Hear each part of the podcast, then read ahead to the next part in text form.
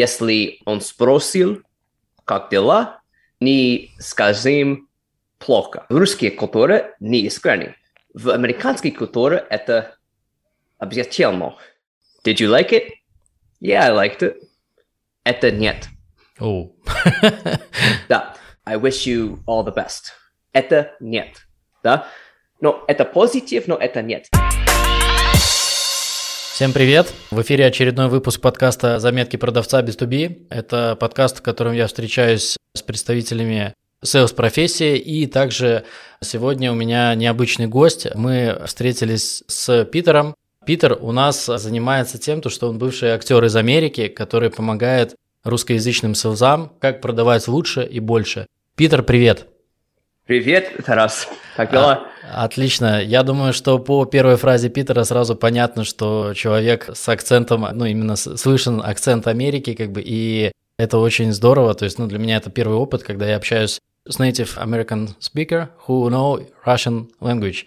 Да, сегодня, Питер не в совершенстве владеет русским, но, иногда я буду такими вставками англоязычными, чтобы помочь быстрее мысль донести.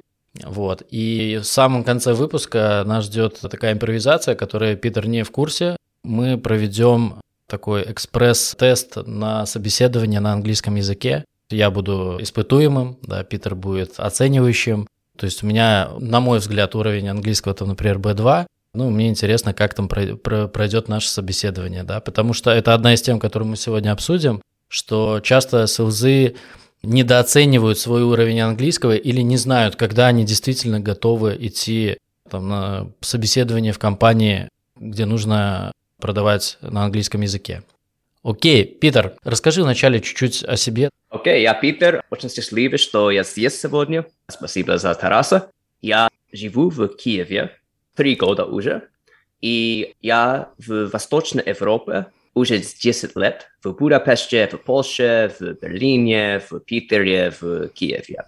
После 10 лет здесь я учил стереотип русский человек, венгерский человек. И сейчас я помогаю людей, кто говорит с американцами, понимать наш менталитет, наши слова и делать бизнес легче и успешнее. Окей, я знаю, что ты просто работаешь с компаниями, да, с бизнесами, где помогаешь, например, sales-департаменту улучшать свои навыки английского, да, правильно я понимаю? Да, я помогаю не в грамматике, только произношение, soft skills, как small talk и relationship building, отношения, и это зовут мой термин, это Power Talk. Power Talk – это уверенность, что моя фраза «менталитет более важнее, чем уверен». Если мы B2, B2 на английский, но мы уверенности, мы спонтанны, не боюсь о ошибках, это более хороший salesman, как C1. Если C1 нет уверенности, нет, боюсь о ошибках, очень как робот, да, только не спонтан, только как скрипт для sales, да.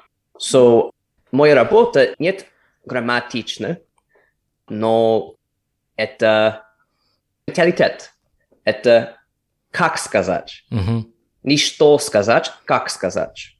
Супер, это на самом деле ты уже назвал, в принципе, часть вопросов, которые мне хотелось бы обсудить. И про уверенность, и про уровень английского сейлза, что важнее, что должно преобладать. То есть и об этом мы как раз-таки сегодня затронем в нашем подкасте. Давай мы начали со Small Talk, я начал, да, и в принципе, все переговоры, даже и в русскоязычном бизнесе, тоже в идеале начинаются со Small Talk. Можно ли научить, как правильно строить Small Talk с американским или англоязычным бизнесом? Расскажи свой опыт. Хорошая тема, мой любимый. В Small Talk есть 2 цела. Первое – это только этикет. Это нужен быть позитив. Да? Это первые 3-5 минут с американцами нужно быть позитив, оптимизм, high energy.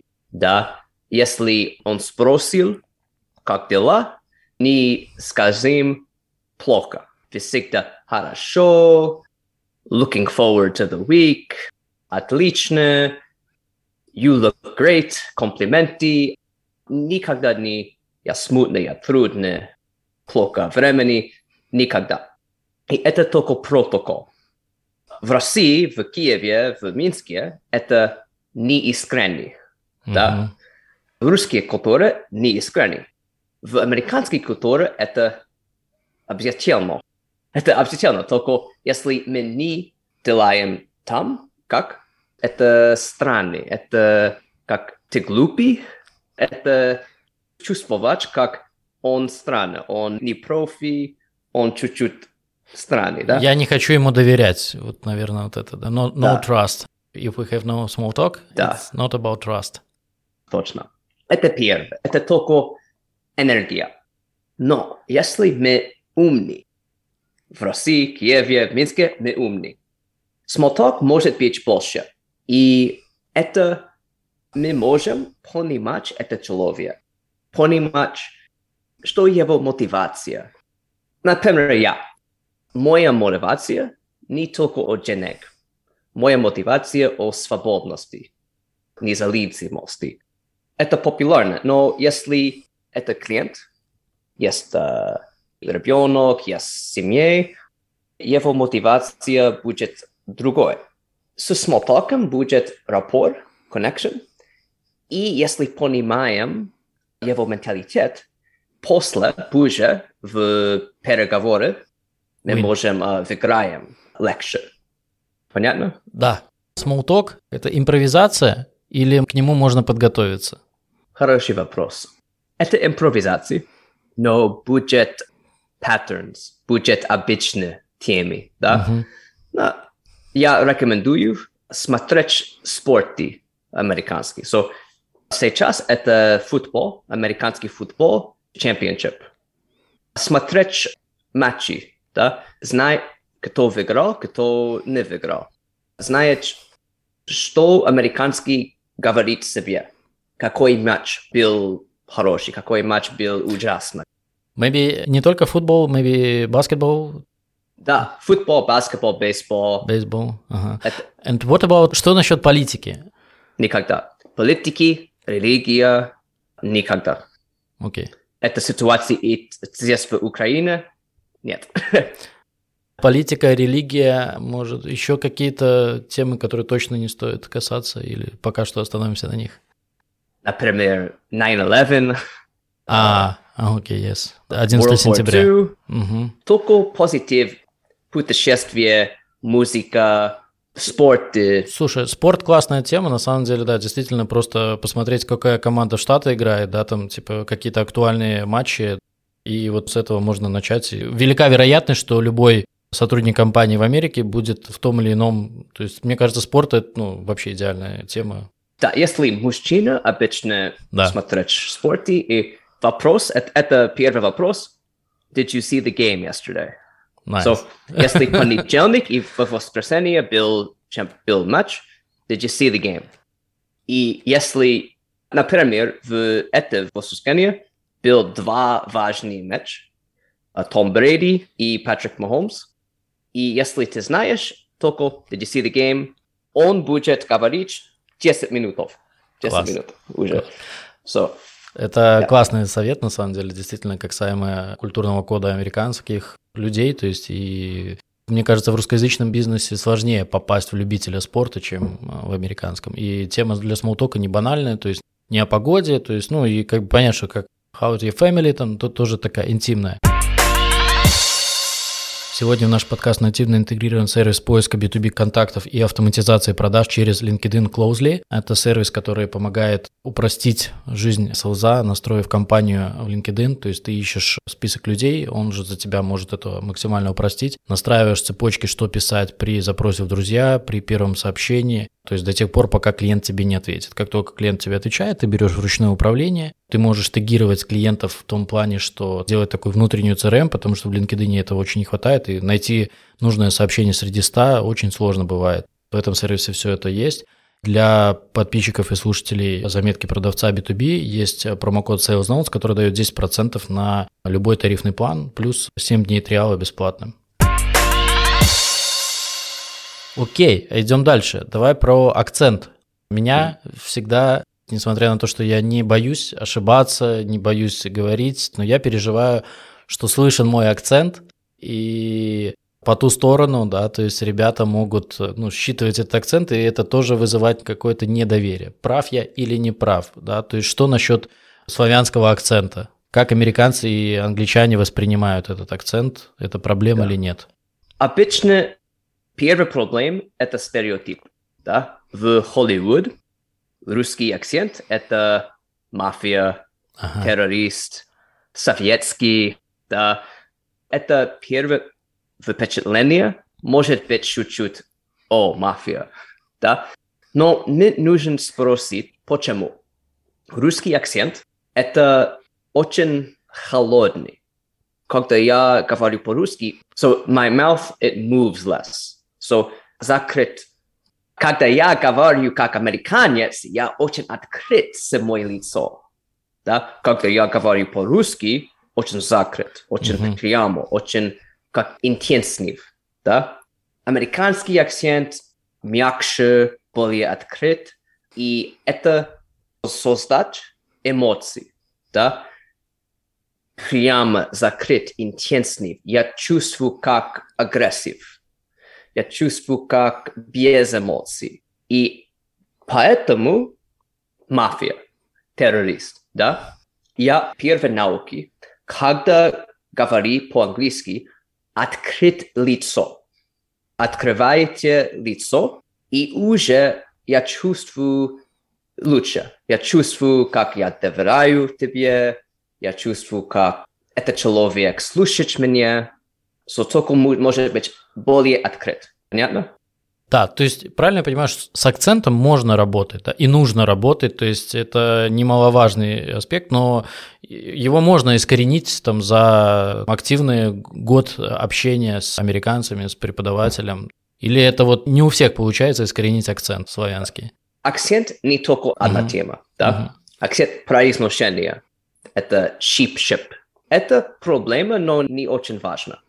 Если ясно, это достаточно. Более проблем – это менталитет, это как чувствовать об эти акценты. Да? Это, например, интонации. Да? So, акцент, произношение, pronunciation, интонации. Третий – это speed, быстрость. Да? Скорость. So, быстро или медленно. Да? So, обычно когда неудобно, мы говорим быстрее. Это проблема. Да? So, нужно медленно, patiently, как эксперт.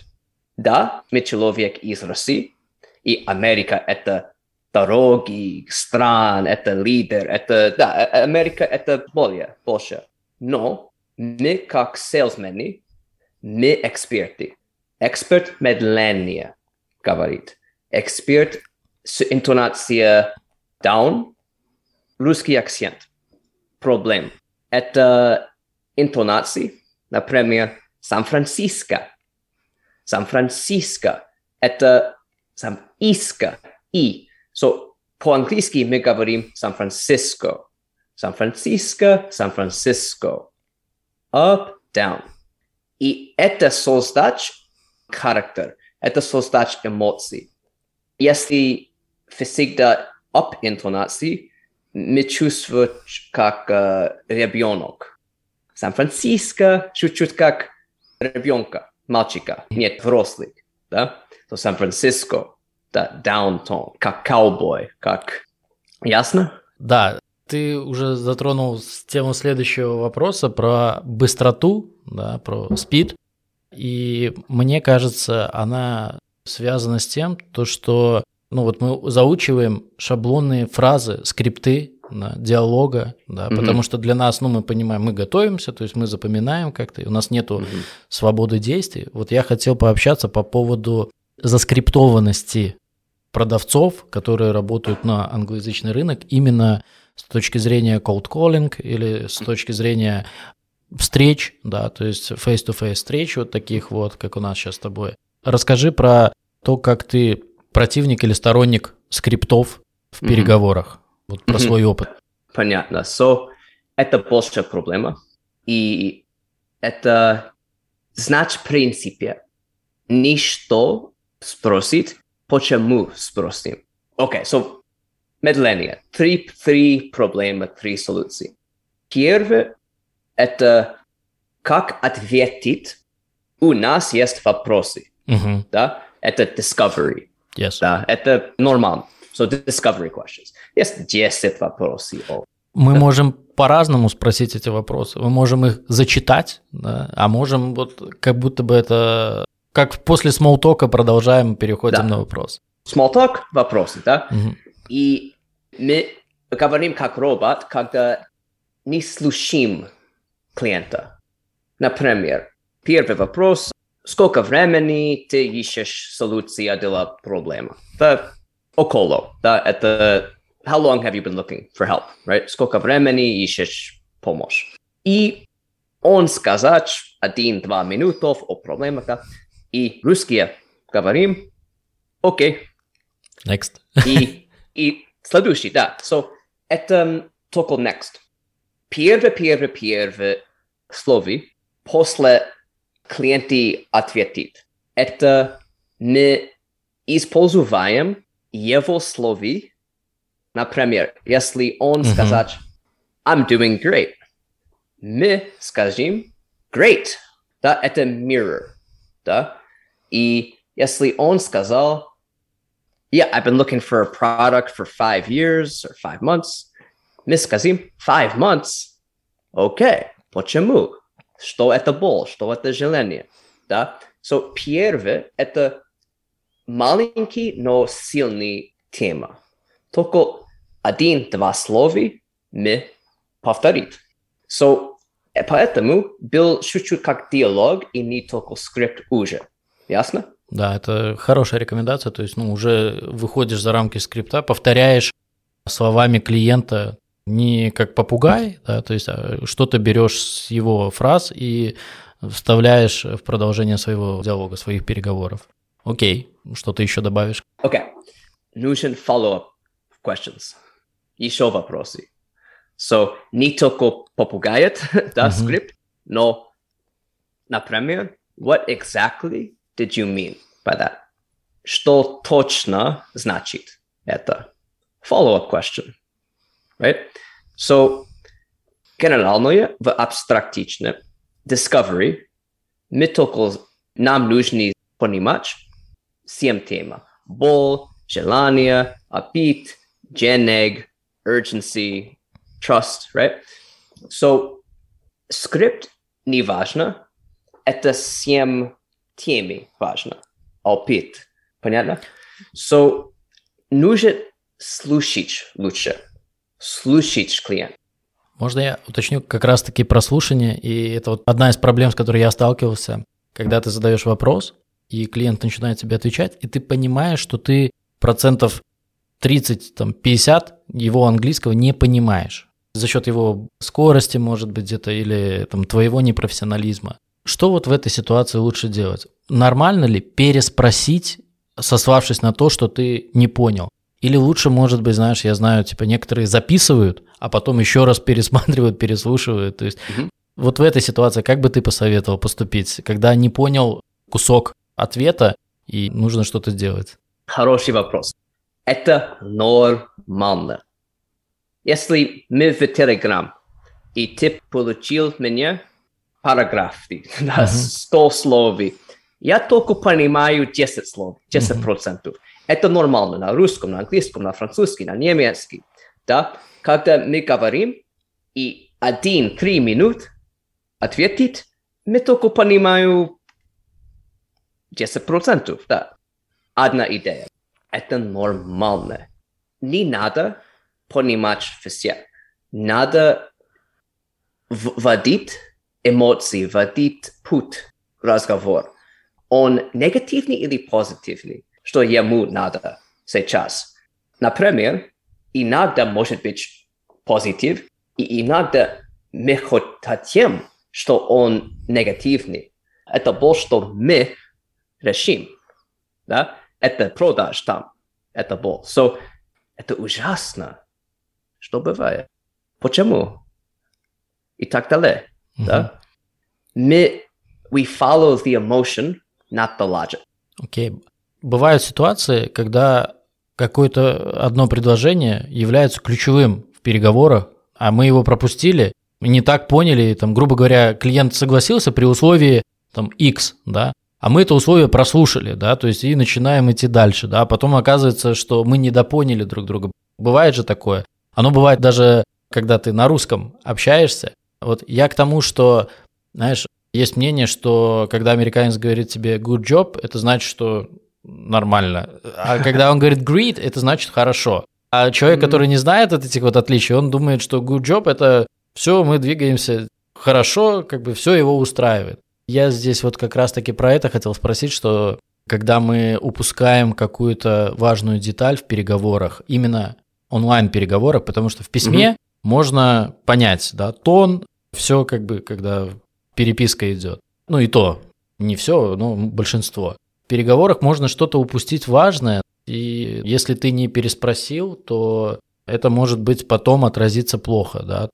Как лучше поступить? Ну, не переспрашивать, чтобы не выглядеть глупо или как-то непрофессионально, да, перед клиентом. Или ты рекомендуешь, что, ну, нормально переспросить или просто уловить тон эмоций, как бы, и потом уже по ситуации смотреть. Как вот ты практикуешь, что рекомендуешь?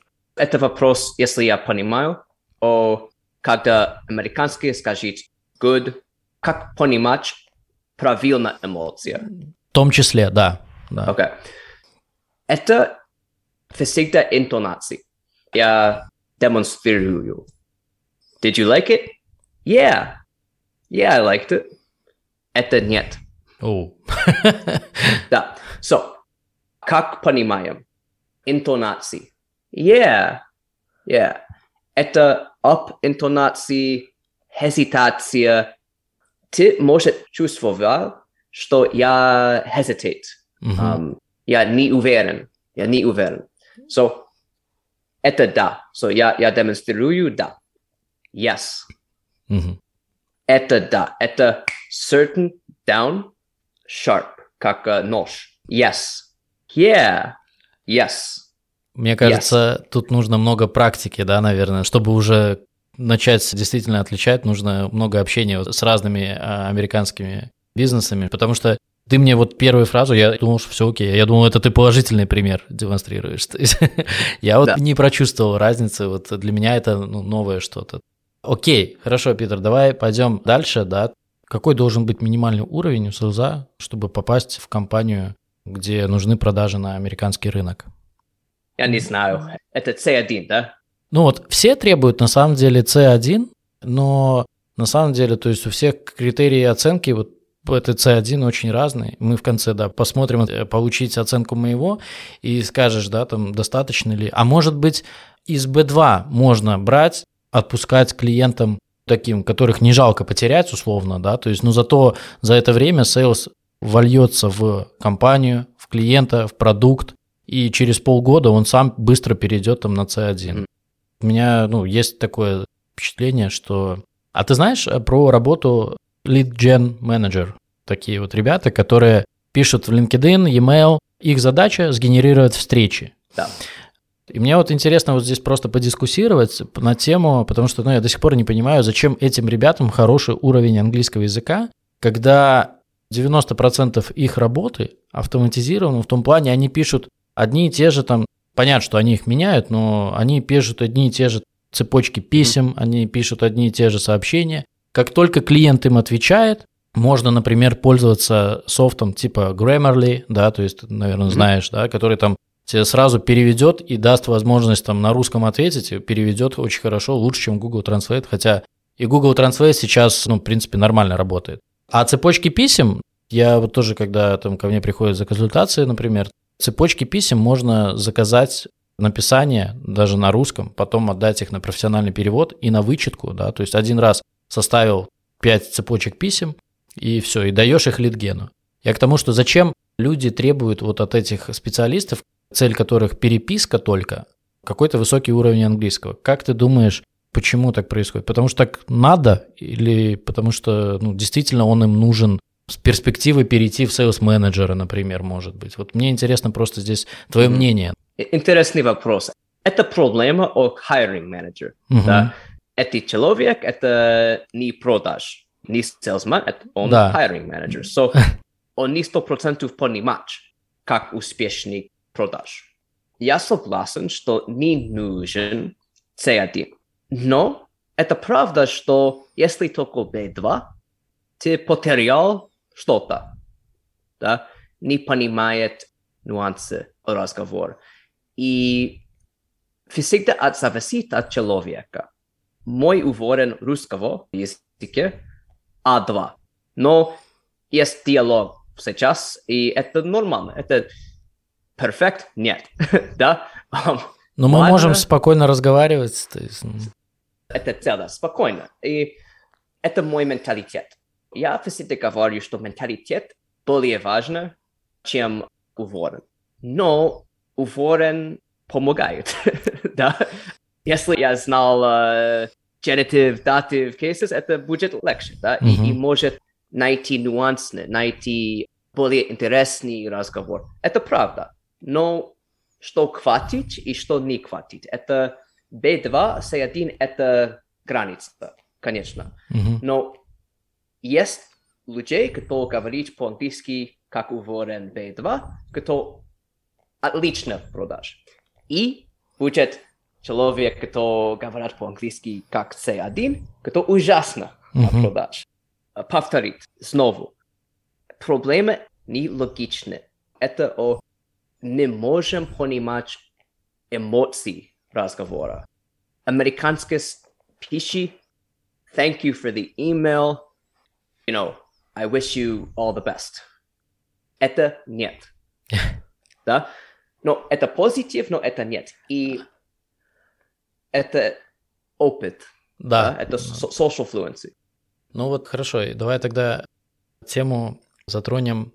Разница в английском между американцами и европейцами. Да, то есть компании, которые фокусируются только на рынок штатов, есть компании, которые там только на Европу, например. По твоему опыту скажи, насколько это разные подходы в языке, насколько разница колоссальна, то есть или если ты хорошо где-то в одном из этих рынков, то, скорее всего, ты также хорошо будешь владеть переговорами на английском и с европейцем. Это чуть-чуть разные. Первое – это lecture. Почему мы, если из Москвы до Барселоны разговор, два человека не как native. So, это диалог, помогают each other. We help each other in the conversation. Да. Это, кстати, классное наблюдение. Я тоже хочу добавить, что когда вы оба говорите не на родном языке, вы понимаете, что вам сложно, и вы друг другу помогаете, да, то есть помогаете купить, помогаете продать, то есть в переговорах есть такая история. В этой ситуации мы нет друг, но это кооперативный. Да. Но как-то американское, это чуть-чуть имбаланс, да? Это совершенно верно. Не кооперативно, чуть-чуть конкуренция. Это легче. И я рекомендую, что в этой ситуации быть как лидер более. Когда американский, когда native speaker, и это трудно. Это очень трудная ситуация. Трудно быть как лидер. Это легче быть как доктор, как адвайзер, как мягче. Только мягкий, только диалог, что проблема. Но если он из Германии, из Испании, может быть чуть-чуть сильнее. Да, чуть-чуть. Окей. Может быть. Понятно? Да, окей. Давайте пару вводных для наших слушателей. Я сам оцениваю свой уровень английского как что-то среднее между B1, B2. У меня были несколько собеседований в IT-компании, где требовался английский язык, как я понимал, то есть я проходил эти этапы, да, то есть, ну, я там на других этапах, может быть, не дотягивал, вот. У меня были, ну, суммарно, может быть, где-то 15 переговоров с европейскими и американскими клиентами. Одна из них только закончилась более-менее хорошо. И сейчас мне интересно узнать, вот, как меня оценит Питер, да, чтобы вот я понимал, допустим, да, насколько мой уровень достаточен для того, чтобы начать работу в компании, где нужны продажи на американский, английский рынок. Let's start. So can you imagine that you are the owner of company, for example, and I'm candidate to be your new salesperson, and you want to check my English skills. You can ask anything you want, and I will try to answer. Mm-hmm. Well, tell me about yourself. How long have you been in the business? Oh, I think it's a very typical question about in every interview for testing English. So I'm in B2B sales about 6 years, and I start from telecom company. So after that, I go to work in, it's all about Belarusian market. After that, I go to work with Russian market and sell traffic, maybe sell advertising, and got big success on that, because I got case when how I describe my job, all my job for 2 years in one document, and the main result that I found about 200 clients who give about 25 million rubles every year for my company. So now I'm work like as a freelancer, help companies with lead gen, and specialize on this market, because it's, for me, it's easy about mental to communicate with these clients. So that's a short answer, maybe. So it's easier with the CIS clients, right? Yes, because I think it's, for me, it's all about mental, you know? So I understand how to work with this type of clients, and that's why success of deal higher when I start to communicate with American clients or European. It's only my opinion for current moment. So when you do talk to Americans or Europeans, how do you approach them? It was inbound deal. So this company found us, and they are interested in product. So I talk about my previous job when I sell call tracking, and you know, I ask them what how they found us, what they want from our product, from this product, and after that, after their answer, I start to present our product without, you know, that's what we talk about. Without words clients use. So I ask you, I hear your answer. It doesn't matter for me. Now, after asking a question, I go to presentation. And after that, it was difficult for me when he started to ask some special terms about technique, some IT technologies. So, and after that, I ask, okay, I go to my colleague to know this information and come back to you. Maybe this would be my answer for your question. Mm-hmm. So you want me to now be Peter again and just like share the feedback and how I would view the situation? Yes, yes. Maybe in Russian, because for our listeners, yes. So ты по-английски, я по-русски. So... Я чувствую, как не уверены, нет уверенности. No, давай так. Probably no. Максимально правда, да, то есть, ну, я понимаю, что... Давай да. Честно, как бы честную обратную связь, то есть, чтобы ребята тоже, которые нас слышат, понимали, какой уровень там проходной, какой непроходной, то есть, ну, я не обижусь, там, ну, это нормально, то есть, я sales, да. Мне типично слышать negative feedback. Если для меня... Без B1, B2, C1, C2. Есть для меня 4 уровня. Один – это человек, кто не понимает по-английски. Нет опыта с американскими. Mm-hmm. Да? So, ты нет в один, но ты на уровне двойк. Что не очень опытный с американскими. может, но нет интуиции о этой ситуации. Это аудиоподкаст, да? Да, да. Они не видят. Я могу видеть тебя. Mm-hmm. И это тело, body, очень интересно, когда мы говорим. Mm-hmm. Что когда ты говоришь по-английски, всегда как слово ударит тебя. Как кличко, боксер, да? И я спрошу по-английски, и ты да, ударит. Да, и тело знает. Я вижу, что ты не привыкаешь, да. Но третий уровень, что удобно. Удобно, calm, не перфект, но привык. И четыре уровень, наивысшее, самое высшее, это как Артур. Человек, которого мы не знаем. Это, кстати, да, я уточню для слушателей, это с подкаста про PandaDoc. Мы с Артуром записывались. Так случайно вышло то, что и Питер с Артуром тоже знаком. Поэтому, да, речь Артура можно даже в том подкасте, в принципе, услышать. Он не только привык, но он свободно. Uh-huh. Да? There's свободно, привык, не привык. Абсолютно нет. Uh-huh. Ты не привык. И это проблема. Я понимаю, что если ты в моей компании, будет 3 месяца тренинга. Тренинга с преподавателем или насколько можно с таким уровнем идти к клиентам, таким клиентам, которым не жалко. Мне почему-то кажется, почему мой уровень до сих пор там, то есть я объясню, опять же, для слушателей, то есть как бы им проще было оценивать. То есть весь мой уровень это, со школы я учил английский, там чуть-чуть попутешествовал, и где-то на протяжении последних 2 лет, там раз в неделю там, занимаюсь английским с преподавателем. То есть у меня не было большого опыта, то есть чтобы я каждый день общался с клиентами на английском. И у меня вопрос к тебе, потому что у меня есть мнение, то есть мне интересно, как ты думаешь.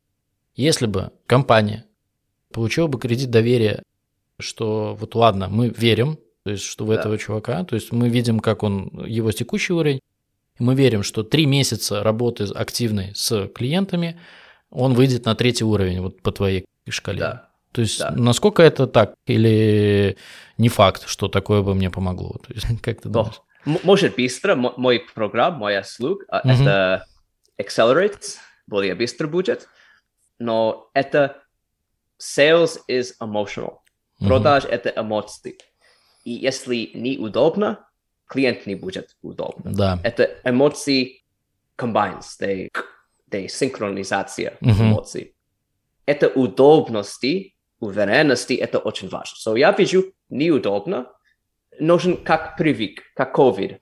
Есть привык, опыт с американскими. И я знаю, что быстро ты привык, но я чувствую, что сейчас неудобно говорить по-английски. Это ясно. Окей.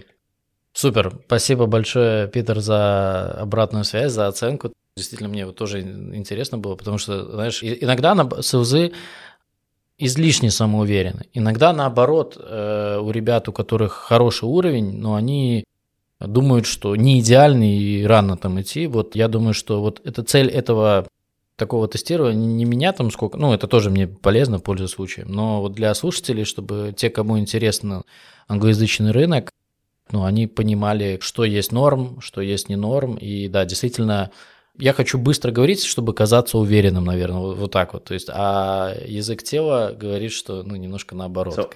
Уверенности не быстро, да? Да. Уверенности медленно.